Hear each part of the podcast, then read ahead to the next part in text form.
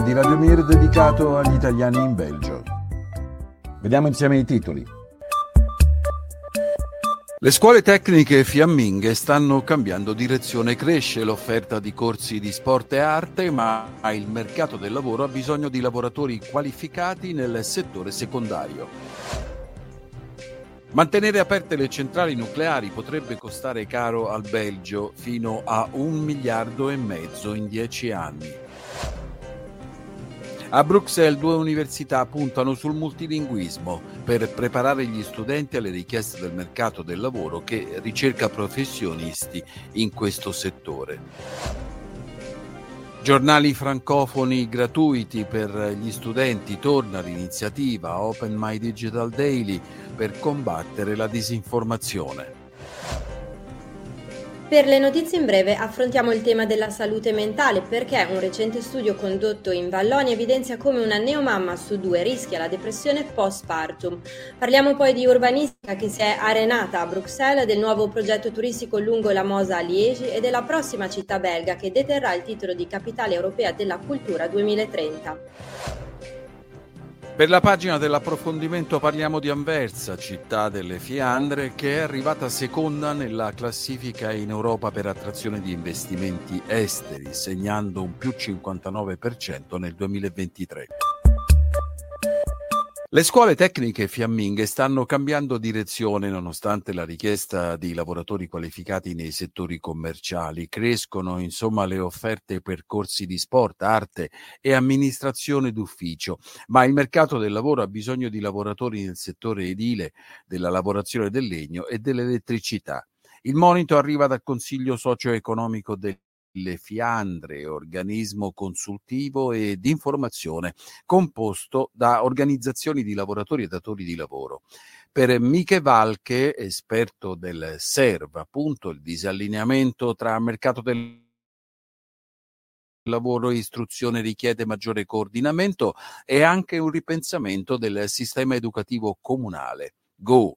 Che ad oggi permette a molte scuole di fare una programmazione libera delle materie di insegnamento proposte, ma che non sempre rispecchia le richieste del mondo lavorativo. Mantenere aperte più a lungo le centrali nucleari potrebbe costare moltissimo al governo belga, questo perché i prezzi dell'elettricità stanno calando più rapidamente del previsto, come riporta il Hate Less Noise. Se i prezzi attuali dell'energia elettrica si manterranno nei prossimi anni. Tenere aperto il DOG 4 e T-Hang 3 costerà al Belgio circa 146 milioni di euro all'anno per l'intero periodo di 10 anni, ciò equivale a quasi un miliardo e mezzo di euro. Lo scorso anno il governo ha firmato un accordo con la società energetica francese Energie per rendere il Belgio più indipendente dal punto di vista energetico, ma questa indipendenza rischia di avere un prezzo elevato.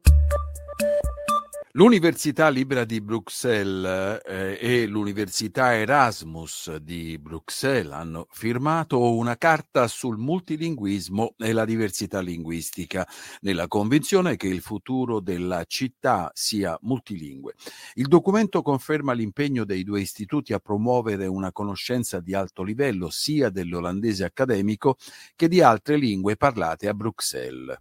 All'Università Libera di Bruxelles un quarto degli studenti non è belga, mentre all'Università Erasmus sono il 30% gli studenti che non parlano l'olandese, come sottolineano le università coinvolte.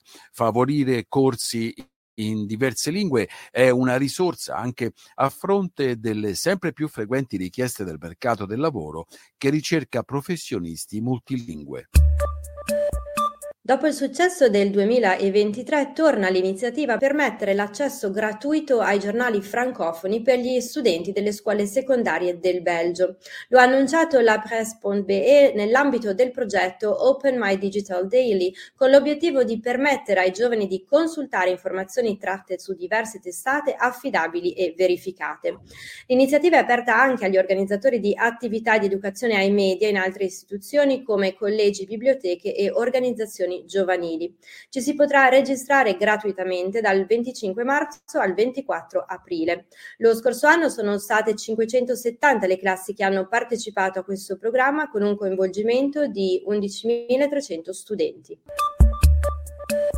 E passiamo alle notizie in breve. Uno studio di Solidaris rivela che in Vallonia una madre su due è a rischio di depressione postpartum e il tasso di inizio dell'uso di antidepressivi è più alto tra i neogenitori. In particolare tra il 2012 e il 2019 ben il 4,7% delle madri coinvolte nello studio ha iniziato ad assumere antidepressivi dopo il parto rispetto al 2,9% del resto della popolazione femminile.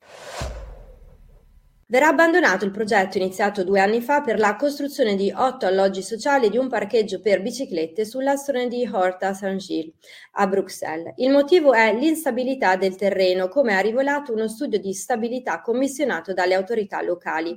Per il progetto iniziale erano stati investiti 6 milioni di euro.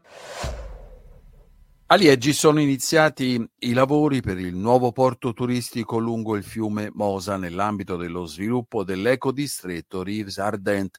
Il finanziamento avverrà attraverso una sovvenzione di 1,6 milioni di euro da parte del Commissariato generale per il turismo, mentre il porto autonomo di Liège coprirà il saldo di oltre 400 mila euro.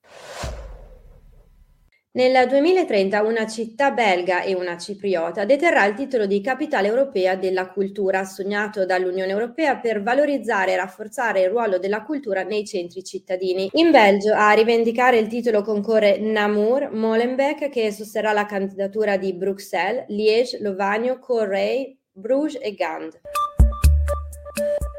Lo spazio dedicato all'approfondimento. Apriamo la pagina con una notizia che riguarda Anversa. Si tratta della seconda città in Europa per attrazione di investimenti esteri. La città portuale belga ha infatti registrato un aumento del 59% di capitali stranieri nel 2023. Come riporta il The Brussels Times, la classifica vede l'ottimo risultato di Anvers ed è stata stilata da FDI Intelligence, il centro di conoscenza del Financial Times. La classifica copre una specifica categoria di grandi città con una popolazione inferiore però a 2 milioni di abitanti e il primo posto è stato assegnato a Glasgow Glasgow, in Scozia. Anversa si distingue anche in altre categorie del rapporto FDI Intelligence, posizionandosi tra le prime dieci in diversi settori che riguardano il potenziale economico, la connettività e gli scambi tra innovazione e industria. Negli ultimi anni Anversa ha investito considerevolmente nello sviluppo di hub di innovazione in cui start-up, scale-up e aziende affermate possono collaborare.